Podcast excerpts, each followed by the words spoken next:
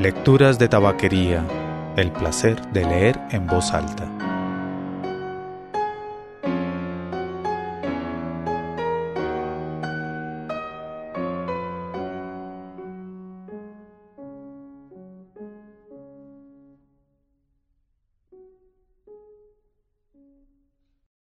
Soy Mauricio Duque Arrubla. Usted escucha Lecturas de Tabaquería, el podcast de lecturas en voz alta. Si desea hacer un comentario o enviar sugerencias, puede hacerlo a mauricio arroba lecturasdetabaquería.com.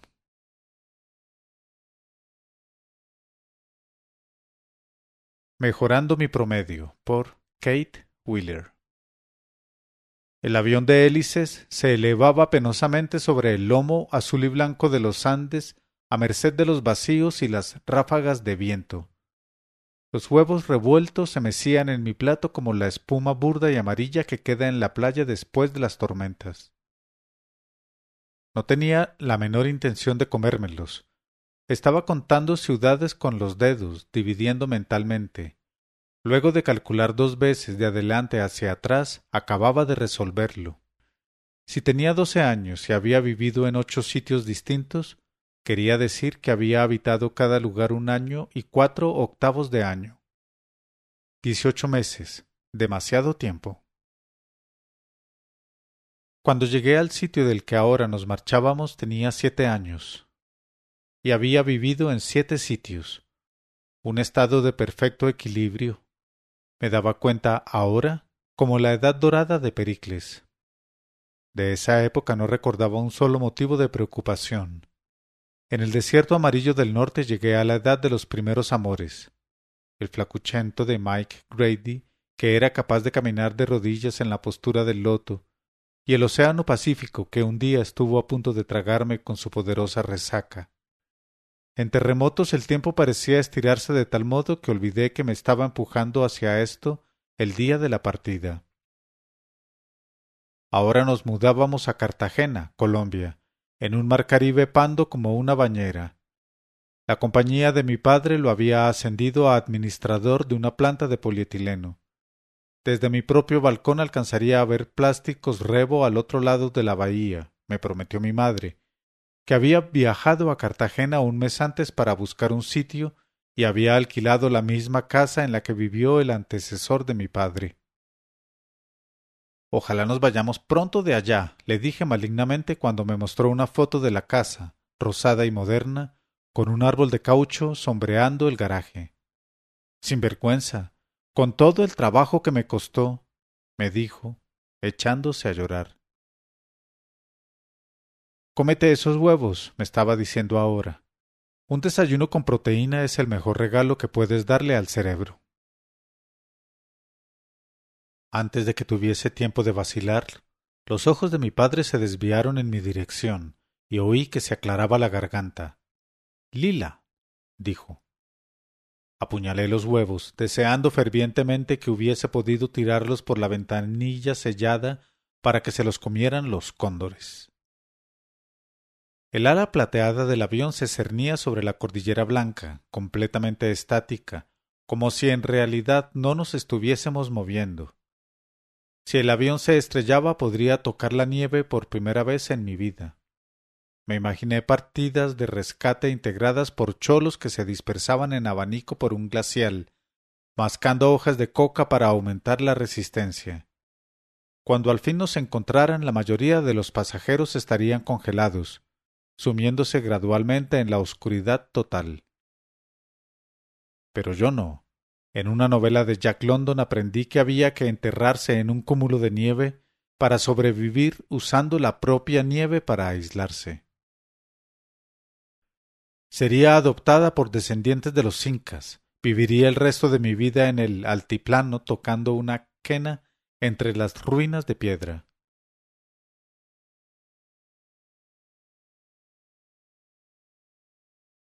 Aterrizamos. Y Cartagena nos envolvió como una toalla hirviente. El oficial de aduana sonreía afectadamente, mientras paseaba sus manos por el camisón de noche de mi madre y examinaba las suelas de mis botas de montar fabricadas en Estados Unidos, buscando señales de uso. Tenía envidia de nosotros, me di cuenta.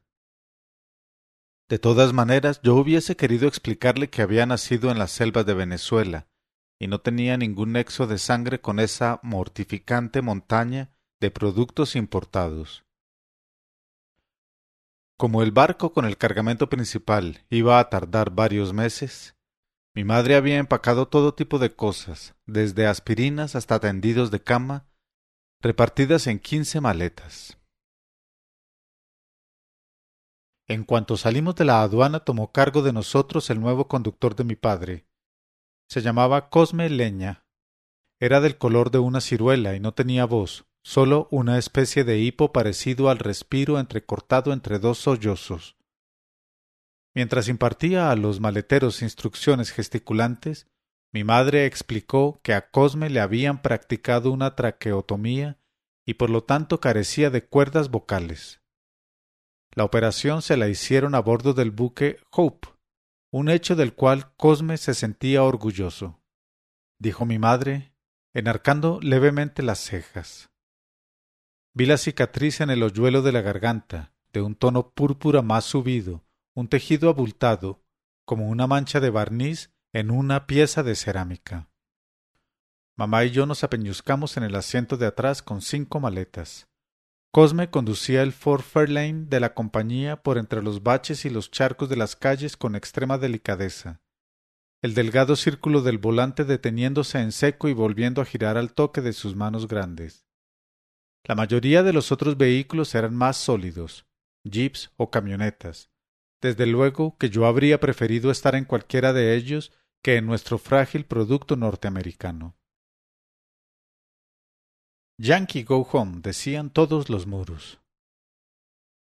Cosme lanzaba hipo tras hipo en dirección de mi padre y poco a poco empecé a descifrar esas palabras hechas de pura respiración. Estaba intentando que mis padres contrataran a su hija como empleada del servicio. Era una joven buena, limpia, trabajadora, religiosa y protestante convertida por misioneros de los Estados Unidos, dijo Cosme, como si este fuese un vínculo que mi padre tuviese que respetar. Ay, la señora Leña acababa de dar a luz el octavo hijo y ya no tenían sitio en su humilde hogar, así que Estrellita la mayor, que ya había llegado a los diecisiete, tenía que marcharse. Lo pienso, Leña, dijo mi padre con irritación. —¡Poao! —le rogó Cosme. —Por favor. Pasamos junto a mohosas almenas de coral, de las que colgaba a secar ropa desteñida. Grupos de niños desnudos jugaban haciendo cabriolas. Una nube rosada se cernía sobre el mar. Vi una cabra blanca atada a un poste al final de una cancha de fútbol. Las imágenes nuevas me hicieron sentir que en esta ciudad podría ser feliz. —Ahí está tu colegio —dijo mi padre mientras pasábamos frente a un edificio amarillo. Nuestra casa era más rosada que en la foto. Quedaba a pocos metros de la bahía y el patio estaba agujereado por hoyos de cangrejo. Una joven esperaba en el porche de la entrada principal con una bolsa de nylon a sus pies. —Ups —dije. —¿Y esa quién es? —preguntó mi madre, quien no entendía suficiente español como para haber descifrado la propuesta de Cosme. —Me parece que es nuestra nueva empleada —le susurré. La joven se acercó al auto zigzagueando. También ella tenía su problema. La pantorrilla derecha era más delgada que la izquierda, por lo cual caminaba con una especie de entusiasmo disparejo y con cada paso del pie derecho su tronco se iba hacia adelante. Se detuvo a la sombra del árbol de caucho y se quedó inmóvil, tratando de parecer la persona idónea para el puesto. Me encogí en mi sitio mientras mi padre se aclaraba la garganta preparando las palabras para deshacerse de ella. —Polio —dictaminó mi madre. —Estrellita —rectificó Cosme—, es mi hija. —Pero carajo, Leña —dijo mi padre—, ¿qué hace tu hija aquí? No es polio, estaba explicando Cosme. Solamente un problema en la rodilla. Parece simpática, dije, aunque la palabra que quería decir era hermosa. Estrellita tenía el color pardo de una yegua de las praderas, con una nariz aquilina que le confería el aspecto de alguien que debía desplazarse en andas, en lo alto de un palanquín. Mi padre emergió del auto, seguido por mi madre y por Cosme. Me hundí todavía más en el asiento y recorrí con las uñas las llamativas franjas de vinilo.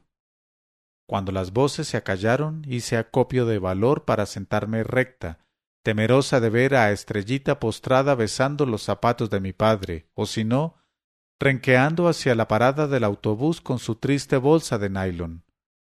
Pero todo se había resuelto. Estrellita era nuestra. Ahora caminaba detrás de mi padre hacia la puerta principal. Él iba un par de pasos delante, sosteniendo en alto la llave de la casa como si fuese la solución para los grandes problemas. Cosme le estaba dando las gracias a mi madre, entrelazando fervorosamente las manos y entornando los ojos al cielo.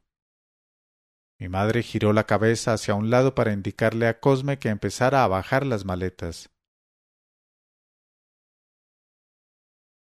Ya está, nos ganamos la lotería, dijo fatigadamente. Una vez dentro de la casa se dejó caer en el sofá que heredamos de los Martin. Mi madre no siempre parecía lo suficientemente fuerte para encarar su propia vida. Esa noche me acosté en uno de los colchones duros y mohosos de la compañía de mi padre. Me cubrí con mis sábanas favoritas. Esa misma mañana habían estado secándose al aire libre y conservaban el olor que imprimía a las cosas el sol perpetuo de terremotos, pero yo no me llamaba a engaños. Afuera, bajo la luz del porche, se paseaban cangrejos azules y anaranjados, soltando burbujas chasqueantes de sus bocas velludas y segmentadas. Había vuelto a calcular mi vida en un papel, y para mi gran satisfacción descubrí que mi promedio se había reducido a dieciséis meses en el preciso instante que aterrizamos en Cartagena. Tendida en la cama mientras me llegaba el sueño, se me ocurrió que la nueva empleada también había adquirido un promedio ese mismo día. Después de diecisiete años en una casa, su vida se partía en dos al mudarse con nosotros.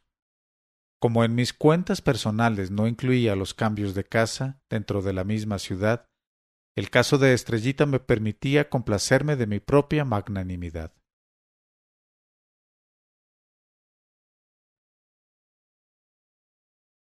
La mañana siguiente miré el cuarto de Estrellita mientras ella estaba arriba limpiando las paredes.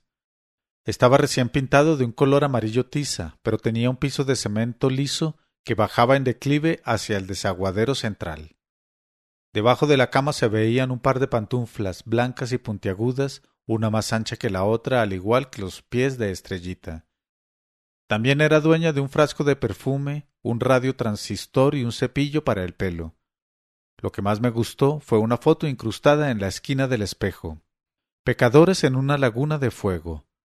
Con las bocas muy abiertas imploraban la ayuda de Jesús que sonreía desde una nube azul rodeado de querubines.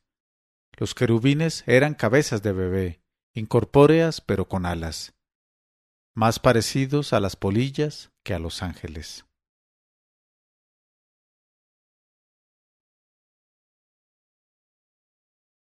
Las clases tardarían varias semanas en empezar. En una fiesta de bienvenida conocí a un chico de mi edad, Walter Nugent, pero acababa de llegar de los Estados Unidos y no hablaba nada de español, así que no me interesaba. Claro que tenía un truco que valía la pena ver. Podía arrugar la cara para resaltar las abolladuras en la sien que le dejaron los forceps con que lo tuvieron que ayudar a nacer en Pittsburgh. Estuve tratando de atrapar lagartijas en el patio. Eran veloces y solo atrapé una. Su cola de azul neón se partió entre mis manos mientras que su tronco verde salió disparado hacia una cueva de cangrejo. A ver si te nace otra, le dije, y fui a enterrar la cola vieja debajo de los gladiolos. La cabeza me martilleaba por el calor. En terremotos, Mike Grady y yo teníamos un zoológico. Cobrábamos medio sol por entrar a ver mi iguana, mi periquito y mis escorpiones. además de Muffin, el perro de Mike, que nosotros decíamos que era un león, sus dos serpientes de mar muertas y conservadas en alcohol y el acuario de su padre. No tuvimos ni un solo visitante, pero nos sentíamos felices con el zoológico hasta el día que la iguana abrió la jaula de un zarpazo y se escapó. Me salí del sol y me fui a la sombra de mi balcón, donde los anteriores inquilinos habían dejado una silla de mimbre. Después de mirar un rato hacia el otro lado de la bahía, a través del agua plácida y aceitosa, la ciudad vieja, el puerto, los torreones pálidos y científicos de la planta química de mi padre, decidí que todo en este mundo era una ilusión de los sentidos. El penetrante olor a sal que percibía en la brisa no eran más que moléculas golpeando mi nariz. Jamás tocaría los torreones de la planta de mi padre, por más que ahora estuviese viéndolos con perfecta nitidez. Los días siguientes aprendí a ponerme en trance, disponiendo que mi dedo se levantara y también que me desobedeciera y se quedara quieto. A veces se quedaba paralizado incluso cuando verdaderamente trataba de moverlo. Escuché que la aspiradora se detenía.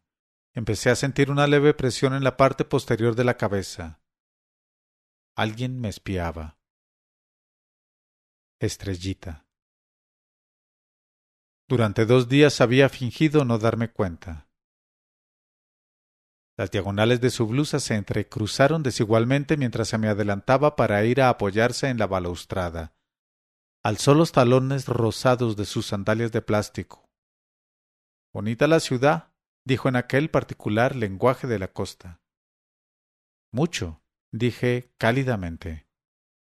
Aspiró muy hondo y de nuevo posó los pies en el suelo.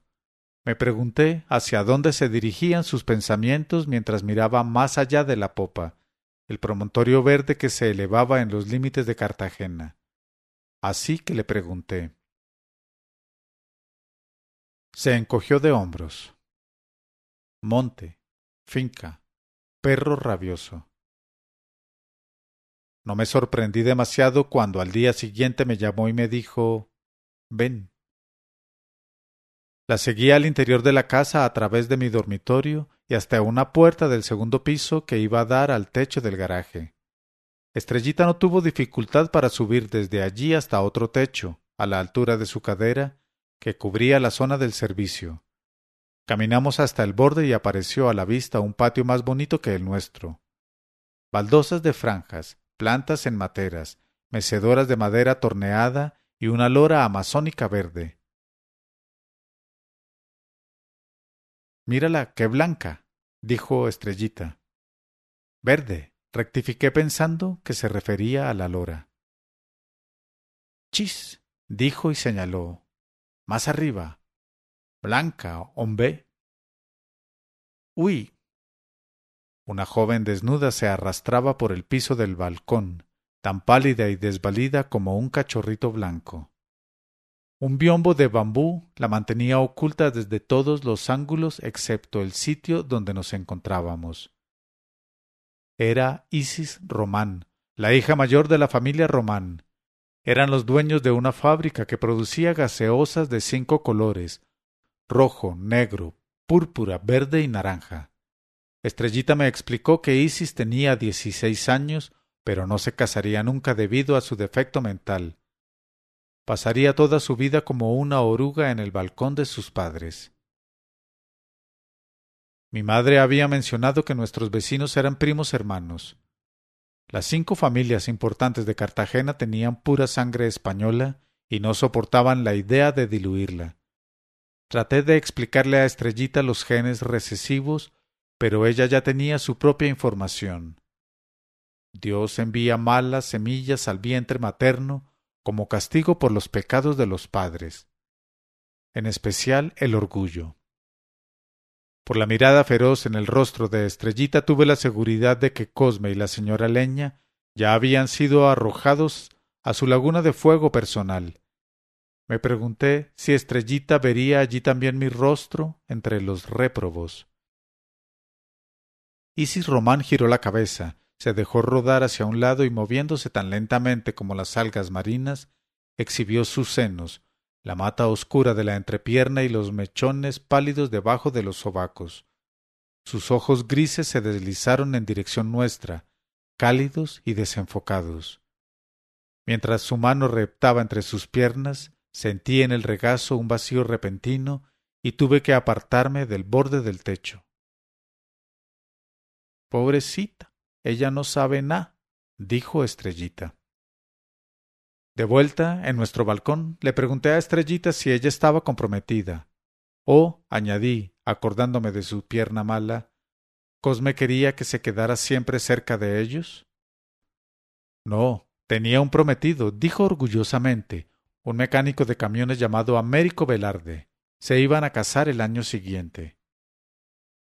—¿Es guapo? —le pregunté respetuosamente. —No —sonrió—, yo soy la única que ama a Américo. Aquello me llenó de alegría. Era tan romántico como La Bella y la Bestia. —¿Por qué no te casas de una vez con él? Así no tendrías que trabajar para nosotros.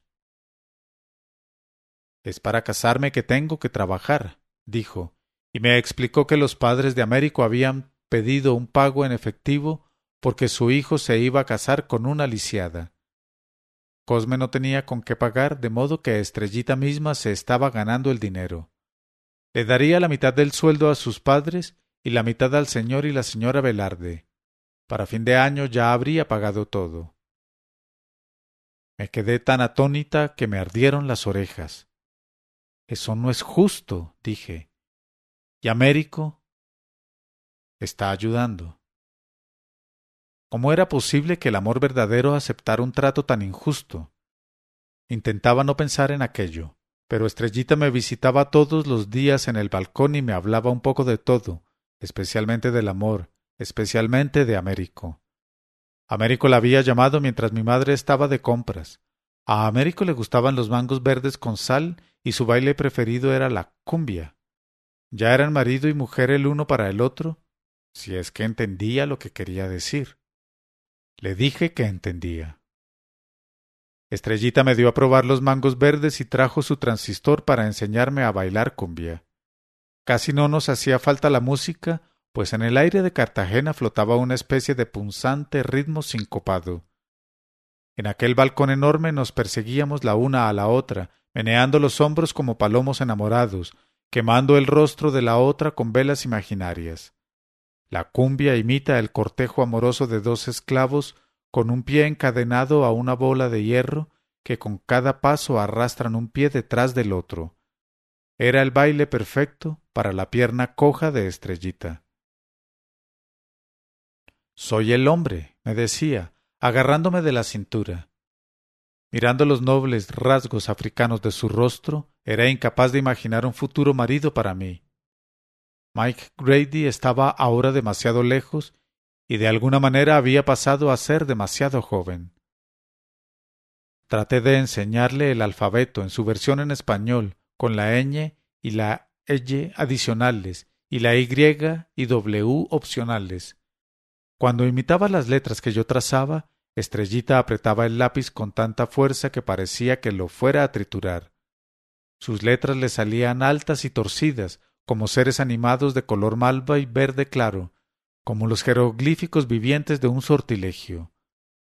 Pero las clases resultaban incómodas para ambas y luego de dos intentos las abandonamos para regresar a temas más candentes.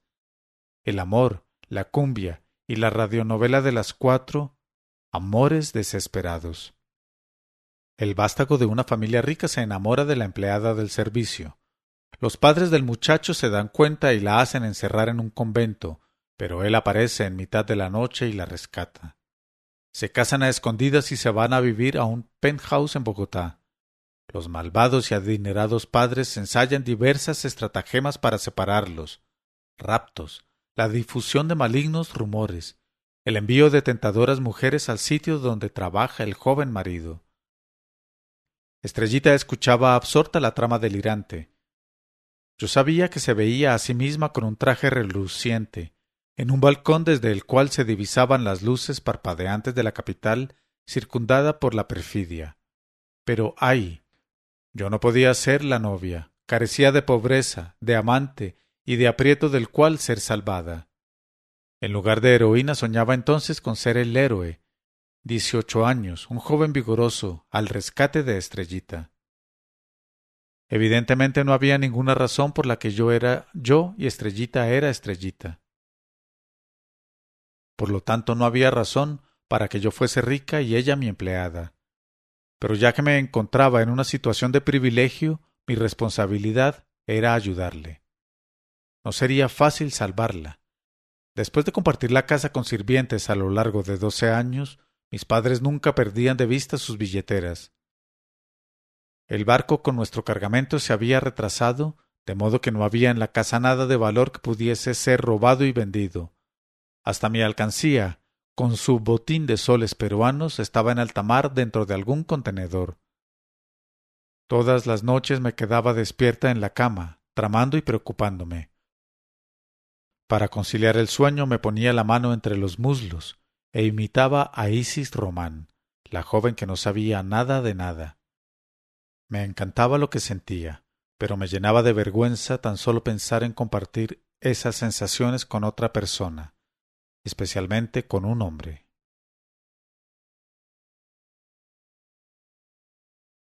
Primer día de clases en el Colegio Teddy Roosevelt.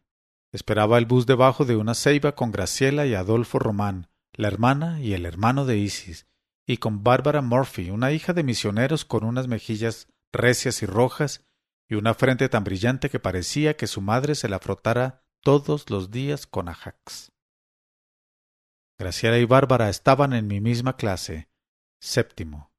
Graciela era tres años mayor que los demás porque tenía dificultades con el inglés. Llevaba luto por un tío muerto, un apretado traje de lavanda que se ceñía a los tres pliegues de su estómago. Alcancé a ver que su cuerpo era robusto y abundante, idéntico al de Isis. Me invitó a su fiesta de quinceañera inmediatamente, pero las visiones de desnudez que me asaltaron, su cuerpo desnudo y el de su hermana, me desconcertaron tanto que le dije que mis padres no me dejaban ir a fiestas a las que también fueran chicos. Y agregué, para redondear, que ella parecía una uva hervida. Bárbara se sentó a mi lado en el bus. «Tienes que ponerte shorts debajo», me advirtió. Adolfo te estaba levantando la falda por detrás con su yoyo de Coca-Cola. Eso es lo que hacen los chicos del Roosevelt. ¿Tú estás salvada? ¡Qué chiflada! Yo ya quería que se desvaneciera en el acto. No sé, le dije. Si no lo sabes quiere decir que no lo estás y que te vas a ir al infierno. Y alzando la barbilla me explicó. Soy medio huérfana. Mi verdadero padre fue un mártir. Su padre había sido asesinado por los integrantes de una tribu selvática que él estaba tratando de convertir. Me contó la historia en todo su detalle hablando tan rápida y fluidamente como si se hubiera memorizado un libreto. Los hombres de la tribu, borrachos, las habían encerrado a ella y a su madre en la cocina y luego arrastraron a su padre hasta el monte y lo despedazaron con sus machetes. Un misionero soltero fue enviado para traer a Bárbara y a su madre Río Magdalena abajo para ponerlas a salvo. Ese misionero era ahora el padre de Bárbara. También era el ministro de la Iglesia Bautista Cuadrangular. Guardé un momento de respetuoso silencio y luego le dije: «Esa es la iglesia de mi empleada. ¿Conoces a Estrellita Leña?» —Sip —dijo Bárbara y comprendí que su cercanía con Estrellita era mayor que la mía, que Bárbara era menos norteamericana que yo, aunque solo fuese porque ella había vivido toda su vida en un solo país, en Colombia.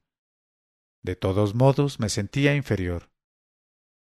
Dejé que se sentara al lado mío en el salón, aunque eso significaba que no iba a hacer otras amistades.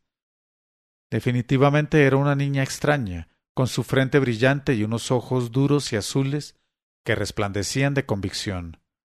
Pero una jovencita medio huérfana y salvada resultaba un ser poderoso. En medio de una clase se levantó del pupitre, caminó hasta la ventana, se quedó mirando hacia afuera unos segundos y volvió a sentarse.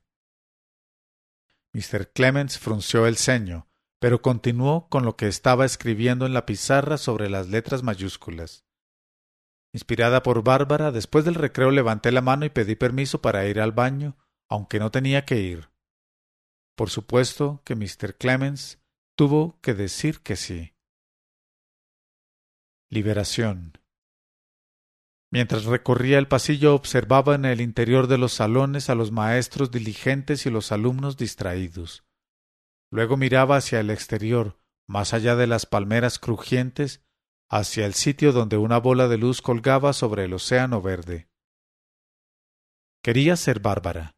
Después del colegio me invitó al malecón a mirar las iguanas negras y luego volvimos juntas a casa en un bus público.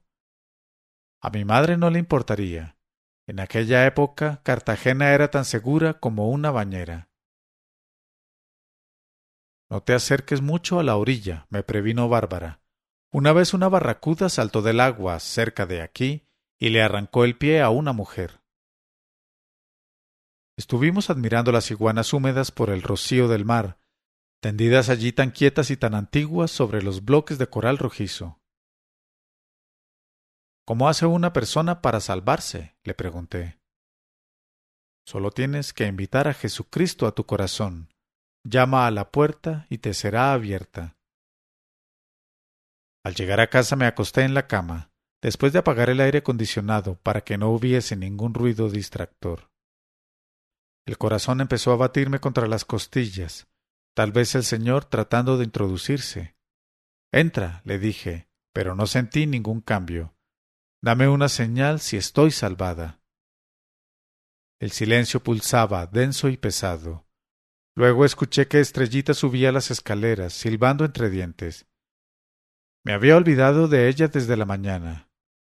Si estoy salvada, Estrellita abrirá la puerta y me saludará, pensé, pero siguió de largo. Tal vez como ella ya estaba salvada, realmente no necesitaba de mí. Estuve acostada otros diez minutos antes de bajar a buscarla. La encontré en el patio peinando su cabello espeso de un tono castaño rojizo. Me preguntó qué tal me había parecido el colegio.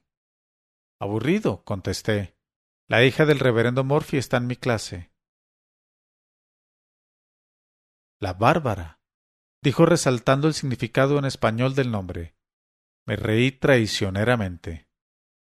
Al día siguiente en el colegio le confesé a Bárbara que mi conversión no había funcionado. —No puedes sacudirte del pecado por tus propias fuerzas —me explicó—. Es mejor que vengas a la iglesia. Mi madre me dio permiso en el acto e incluso dijo que ir a la iglesia me haría bien. —Te ayudará a pensar en algo más trascendente que tú misma —dijo. Hubiera querido decirle que siempre estaba pensando en cosas más trascendentes, pero no quería parecer vanidosa. Pasé la noche del sábado en casa de Bárbara. Los Murphy vivían en un garaje adaptado. La mayor de sus posesiones era un piano vertical en el cual Eve Murphy aporreaba los himnos. No estaba permitida ninguna otra música en la casa, me dijo Bárbara orgullosamente. Odié al reverendo Murphy desde el primer instante. Era un hombre alto, gordo, pálido y feo que nos obligaba a Bárbara y a mí a llamarlo señor. Mientras bendecía la mesa se quedaba mirándome fijamente, como si estuviese tratando de someter mi alma por la fuerza. Luego, entre bocado y bocado de su pastel de carne, me preguntó si alguna vez había ido a la iglesia. Esa noche Bárbara empezó a enseñarme los distintos libros de la Biblia. Cuando memorizara los nombres de todos, podría ganarme un Nuevo Testamento. Los libros tenían su propio ritmo, como el alfabeto, y era un ritmo que podía apuntalar tu vida. Aquella noche llegué hasta el Habacuc. Le pregunté a Bárbara qué opinión tenía Dios del robo, cuando se trataba de un robo por una buena causa, por ejemplo, para reunir el dinero para una boda cristiana. Y le describí el problema matrimonial de Estrellita. Bárbara contestó que les estaría haciendo un favor a mis padres. La riqueza convertía a las personas en camellos, tan gordos que no cabían por el ojo de aguja del cielo. A la mañana siguiente bajamos en pijama del dormitorio e interrogamos a la madre sobre los alimentos del desayuno. ¿Quién hizo este banano? ¿Quién hizo este huevo? ¿Que quién? Pues Dios, por supuesto. ¡Qué niñas más bobitas! Vestía una bata estampada que llevaba anudada a la espalda, como una túnica de hospital. Sus ojos eran tan melancólicos como los de un cocker spaniel, y su secreto saltaba a la vista, evidente. Había amado a su primer marido, el mártir, pero no amaba al reverendo Murphy. Escuché truenos en la distancia mientras Bárbara y yo nos sentábamos a comer huevos, bananos y tostadas.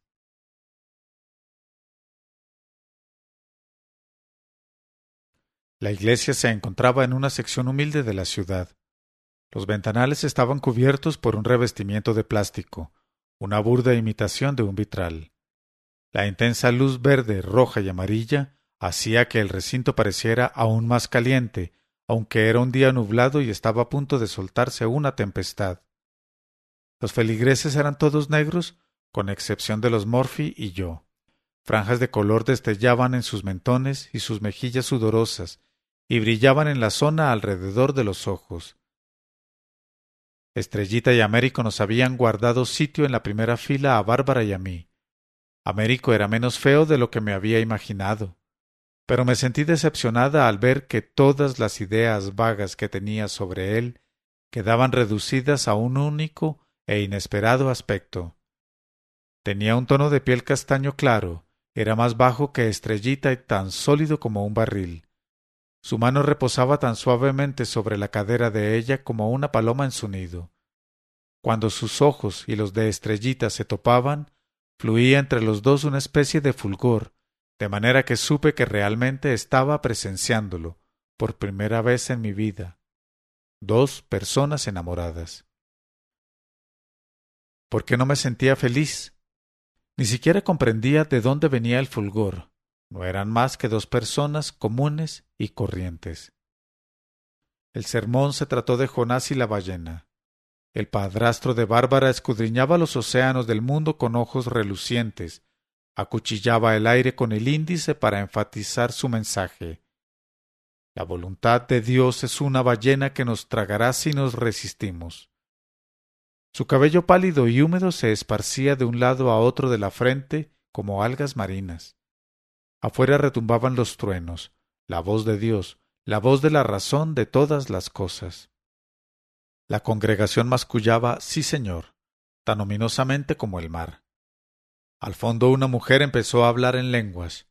Ashmada, Job, Berrazabal. Una flacidez me atacó las rodillas y subió por los muslos hasta llegar al pecho. Estuve a punto de elevarme del suelo. —¿Estás sintiendo el espíritu? —me preguntó Bárbara emocionada. —Permitid que el corazón se abra a Cristo —estaba gritando el reverendo Murphy—. Decid humildemente, por favor, por favor, señor. Yo temblaba de cabeza a pies. Al lado y lado estaban mis amigas, cada una apretándome un brazo, deseando que me uniera a ellas en Cristo. —¡Por favor, por favor, señor! —grité, verdaderamente tratando de abrir mi corazón. —Venid a mí, dijo el reverendo Murphy, venid a mí. Me levanté y me sumé a la pequeña fila de los que estaban siendo convertidos. El pasillo era un túnel. Al final se encontraba el reverendo Murphy con los brazos en alto. Cuando me llegó el turno, puso sus manos sobre mi cabeza y oró por mi nueva vida en Cristo.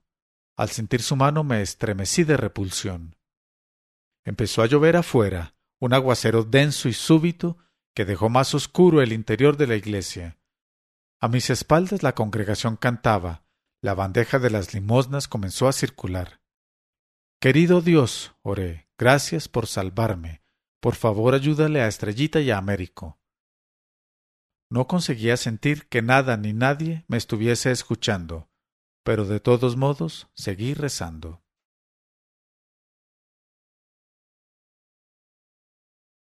Algunas semanas después, el rector vino al salón para anunciar que el buque Hope subía de regreso por la costa de Sudamérica y se detendría de nuevo en Cartagena, antes de volver a Estados Unidos. Los estudiantes del Roosevelt estaban invitados a recorrer el barco y a conocer a los médicos y enfermeras. De un pupitre a otro, Bárbara y yo intercambiamos gestos de desdén. Siendo niñas cristianas, teníamos derecho a despreciar todas las cosas mundanas, adultas, pretenciosas y norteamericanas. Al rector le decíamos César y al colegio Babilonia. En la calle deteníamos a la gente para preguntarles si creían que Dios había creado el universo. Por supuesto que todo el mundo decía que sí. Colombia es un país católico. Al llegar a casa les pregunté a mis padres si habían oído lo del regreso del Hope. Lo habían oído, pero tampoco se mostraron muy emocionados. En ese momento estaban en la sala tomándose un whisky. Kennedy es demasiado guapo para confiar en él, dijo mi madre. Mi padre dijo con irritación: Kennedy está ofendiendo a los latinoamericanos con su generosidad. Ellos detestan que pensemos que somos mejores. Voy a recorrer el barco y a conocer los médicos y las enfermeras, dije. Mi madre dijo apresuradamente: Felicitaciones, es un barco bueno. Salvaron a Cosme de un cáncer de garganta. Solo Dios sabe por qué sigue fumando cigarros. Porque le gustan, dijo mi padre. Me dejaron que le sirviera la segunda tanda de whiskies. Cosme está haciendo alboroto para que en el barco le arreglen la pierna a su hija, informó mi padre. No sé si lo va a lograr. Pensé que trataban de limitarse a cuestiones de vida o muerte, dijo mi madre. Quiere que yo la recomiende, dijo mi padre, para que la pongan en la lista de cirugías. Sí, papá, hazlo. Así se podrá casar, dije, y les conté a dónde iba a parar el sueldo de Estrellita, el pago a los padres de Américo. Eso sí que es una porquería, dijo mi padre. Cosme gana suficiente dinero. Rebo paga los mejores sueldos en esta ciudad. Lo que tendría que hacer era echarlo, el pícaro ese, el muy avispado. Si lo echas, solo va a servir para empeorar las cosas, dijo mi madre. ¿A ti qué te cuesta, cariño? Nada más que una llamada telefónica. Prefiero olvidarme de todo este asunto, masculló mi padre. No es ético. A la compañía no le gustaría. La pobre chica, dijo mi madre. Papito, por favor, dije. Por fa. Ah, carajo, dijo mi padre, lo cual significaba que sí. Lo besé extravagantemente. A la hora de acostarme modifiqué las oraciones y en lugar de rogar a Dios que consiguiera el dinero para Estrellita, le pedí que garantizara toda la cadena de acontecimientos necesarios para que se llevara a cabo su cirugía. Por favor, no dejes que mi padre cambie de idea. Por favor, asegúrate que el barco conteste que sí.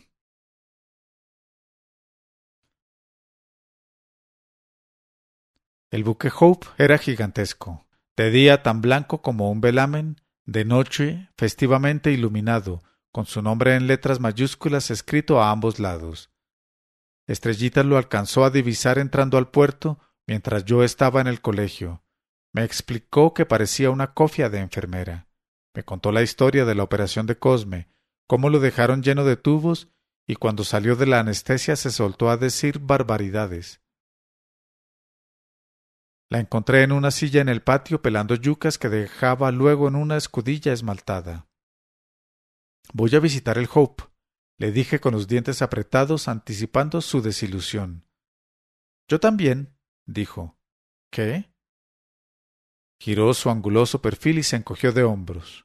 Sus labios se curvaron levemente en gesto triunfal. No creo, dije para sonsacarle más. Me van a curar la rodilla. Qué bien, dije efusivamente. Todas las noches rezaba por ti. Américo también. Esto se lo debo a ustedes dos. Nos quedamos mirándonos con ojos resplandecientes. Ya no habría más tratos injustos. La verdad es que tengo miedo, dijo. Extendió las dos piernas para compararlas. Luego golpeó el talón contra el suelo. Cuando nací, los pies salieron primero, eso es todo. Ahora no puedo dejar de pensar en el bisturí, tan afilado. Se estremeció. La sangre. No te preocupes, estarás dormida mientras lo hacen, le dije. Ven, vamos a mirar a Isis. Ese día Isis estaba vestida con un pequeño traje de playa. Cuando alzó los ojos me puse a mover las manos y a brincar para llamar su atención. Isis me vio y se quedó mirándome intrigada. Se sentó y comenzó a sacudir las muñecas excitadamente, ululando como un chimpancé. Estrellita y yo nos escapamos, riéndonos, un segundo antes de que nos viera la empleada de los Román.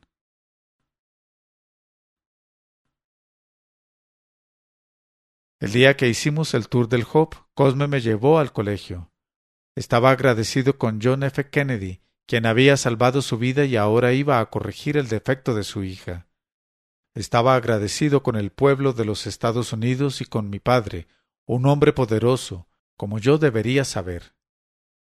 Fingí no estar al tanto. ¿Mi padre les ayudó? Sí, sí, fue difícil porque la condición de Estrellita no era grave, pero Cosme trabajaba para el gerente de plásticos Rebo y Estrellita iba a quedar perfecta para su futuro marido. ¿Entiende?, me dijo. Dije que entendía. Américo Velarde la va a amar todavía más si es que eso es posible. El rostro de Cosme se nubló. Américo, Américo no era más que un indiecito. Cosme conocía a un joven que trabajaba en un banco en el centro, pero Estrellita se negaba a interesarse en él. —Porque ella ama a Américo —grité. Sí, pero Estrellita era una tonta, no sabía nada, y ahora tenía miedo del cuchillo. Su risa sofocada cayó como un hachazo sobre toda mi calidez, toda mi confianza acumulada. Deseé violentamente no haberle pedido jamás a Dios que pusiera a Estrellita en la lista de cirugías. —Por favor, Dios, olvídate de eso. Sácala otra vez de la lista —rogué. Enseguida se me ocurrió que debería tratar de que mis oraciones fuesen más generales. A lo mejor Dios estaba enfadado conmigo por andar cambiando de opinión. Nunca se sabía lo que podía ocasionar el cumplimiento de una petición muy específica. Por favor, Dios, simplemente haz que todo salga bien. No la obligues a que se opere, intercedí con Cosme. Estrellita es perfecta así, trabaja todo el día, puede bailar la cumbia y a sus hijos no les va a afectar en absoluto. Silencio. La cara infantil de Cosme, ancha y arrugada, permanecía inexpresiva. Las enfermeras del Hope nos dejaron las lenguas rojas con Kool-Aid hecho en Estados Unidos. El capitán nos mostró las siete capas de pintura que tenían todas las superficies y Bárbara estaba alborozada, pero yo a duras penas me daba cuenta de nada. Me dio un ataque de claustrofobia cuando estábamos en la sala de operaciones, muy por debajo de la línea de flotación y tan recóndita como una tumba. mister Clements dijo que era imposible marearse estando en el puerto, pero de todos modos una enfermera me subió a cubierta, donde me apoyé en la barandilla, y me quedé mirando los arcoíris de grasa que se extendían por la bahía de Cartagena. Realmente Dios no existe, pensé. Cada vez que trataba de encontrarlo, lo único que sentía era un vacío en la base del cráneo. ¿Cómo podía permitir Dios que la bahía se contaminara tanto? ¿Cómo podía permitir que aquel pobre perro se hubiera muerto y estuviera allí flotando, pudriéndose con las entrañas afuera? Había desatado fuerzas malignas al fingir que creía en Dios. Si mi fe hubiese sido perfecta, mis oraciones habrían sido respondidas perfectamente. Pero había orado de manera egoísta, solo para conseguir lo que quería, y le había mentido a Bárbara al decirle que en Cristo había encontrado en mi hogar. Así que cualquier cosa mala que pasara sería culpa mía.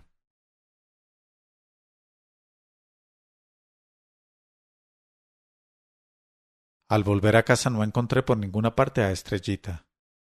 La busqué frenéticamente, arriba y abajo, en la cocina y en su cuarto, en mi balcón y en el sitio para espiar a Isis. La cocinera no sabía. Cosme, que estaba fumando un cigarro en el garaje, no sabía.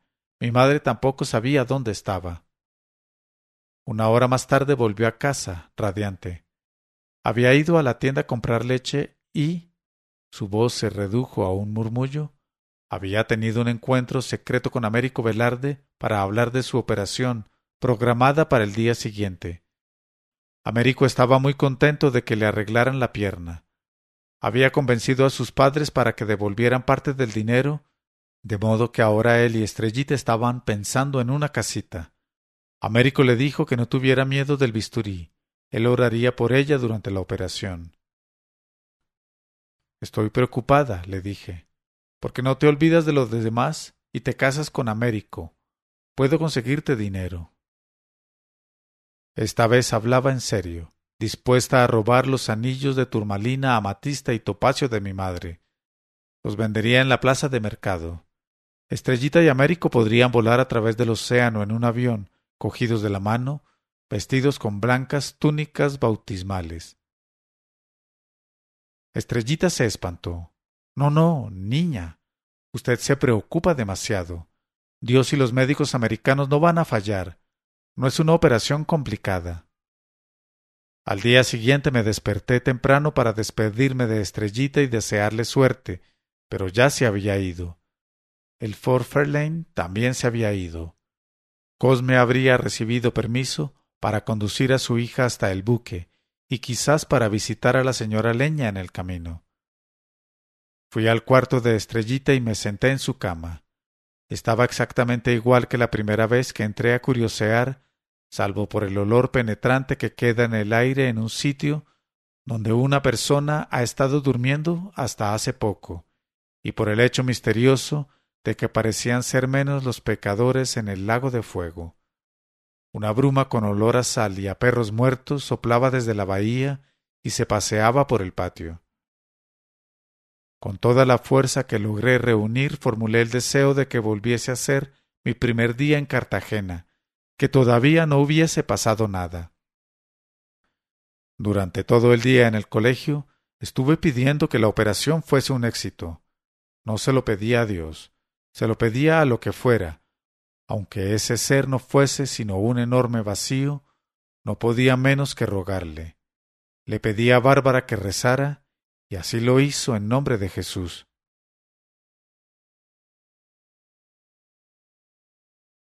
«Tengo que hablar contigo», dijo mi madre. Por su tono de voz lo supe todo, excepto el nombre del nuevo sitio. Mi promedio iba a mejorar pronto. Hice una división veloz.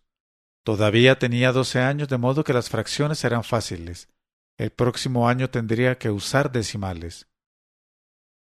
Un año y tres novenos. O sea, un año y cuatro meses. Le han dado un ascenso a tu padre y nos mudaremos a Bogotá después de Navidad. Va a ser el gerente de mercadeo para Venezuela, Colombia y Perú. Todavía no ha nombrado a su reemplazo, así que no le cuentes a tus amigos. ¿No te parece emocionante? No vamos a estar para la boda de Estrellita. Bueno, dijo mi madre. Aspiró profundamente y se escuchó un siseo entre sus molares apretados, como si acabase de quemarse, o como si yo acabara de quemarme y ella estuviera examinando la lesión. Por mi pecho comenzaron a reptar serpientes, serpientes y gusanos. Los ojos de mi madre miraron hacia otro lado. Será mejor que hables con tu padre. Así era como empezaban siempre los castigos. Me acerqué a las rodillas enormes de mi padre. Estaba en su silla escandinava leyendo papeles del trabajo.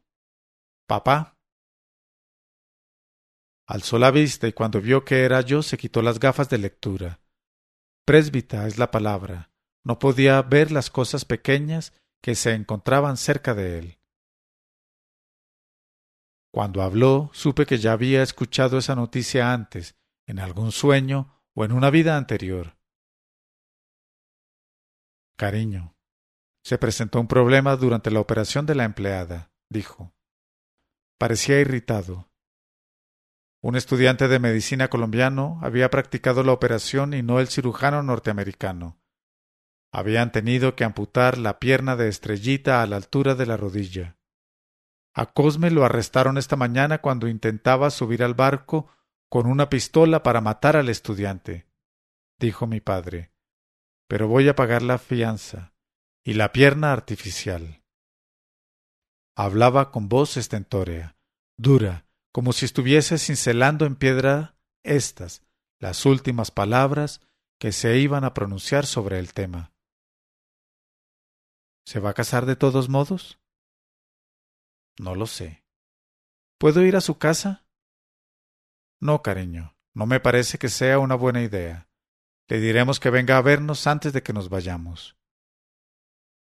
Avergonzada, diminuta, deprimida y sucia, subí a mirar a Isis, pero lo único que había en el balcón era una toalla azul de felpa tirada en el suelo. Cuando miré con atención, me di cuenta de que la felpa estaba aplanada, como una franja de hierba encima de la cual ha dormido una vaca. Si tan solo pudiese ser como Isis, ninguna cosa que hacer salvo acostarme al sol a tocarme el resto de mi vida en ese mismo balcón. Isis no tenía promedio. Pensar en el promedio de Isis era como dividir por cero o tratar de imaginarse a Dios. Si me cayera del techo enfrente de sus ojos, probablemente no entendería lo suficiente para preocuparse.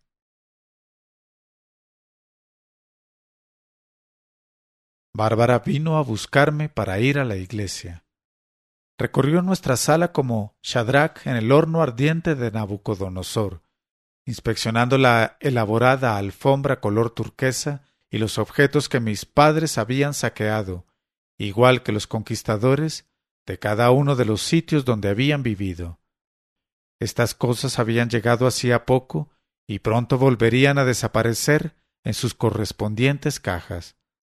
Nos seguían a donde fuéramos con una fidelidad conmovedora, eternamente tarde por el solo hecho de que carecían de vida. El padrastro de Bárbara se había enterado por boca de sus feligreses que Américo y Estrellita todavía estaban comprometidos. No se lo había dicho a mis padres, pero después del culto en la iglesia bautista cuadrangular, los Murphy y yo íbamos a visitar a Estrellita en su casa. Yo traía en una bolsa mis animales de peluche para que le hicieran compañía. Seguro que algún día iba a tener un bebé e iba a necesitar juguetes para ese bebé. Eso fue lo que me dije a mí misma, pero sentía verdadero horror al imaginar a mi osito recostado sobre las sábanas lisas donde debería haber estado la pierna de mi amiga. Aquella mañana tuve la convicción de que era mala. Me di cuenta de que jamás había querido ir a la casa de los Leña y ver lo oscura que era, lo humilde y atestada de gente, ver a la señora Leña retorciéndose las manos, rodeada por sus ocho bebés. Y resulta que ahora no me quedaba nada que decir. Me había convertido en una desconocida distante. No podía confesar los sueños que me asaltaban, los sueños de la pierna muerta flotando en la bahía, o si no, zapateando alegremente por la calle enfrente de nuestra casa. La pierna en una carroza fúnebre tirada por ocho caballos con plumas negras en las orejas. Cada vez que trataba de imaginar lo que le había ocurrido, algo me golpeaba con tanta fuerza en la parte alta de la cabeza que no era capaz de ver. Tampoco quería que Estrellita me hablara. A lo mejor iba a sonreír con valentía, tratando de facilitar las cosas para mí. Y después de eso, ¿cómo sería capaz de irme? ¿Cómo podría soportar la idea de que pronto estaría en Bogotá, quizás incluso en un balcón como el de la novia de la radionovela? ¿Cómo iba a ser capaz de quedarme en ese balcón como si nada hubiese pasado, después de haber olvidado lo suficiente sobre Estrellita y sobre Américo y sobre Cartagena? Después de haber olvidado lo suficiente para alegrarme con las luces de Bogotá que se extenderían a mis pies.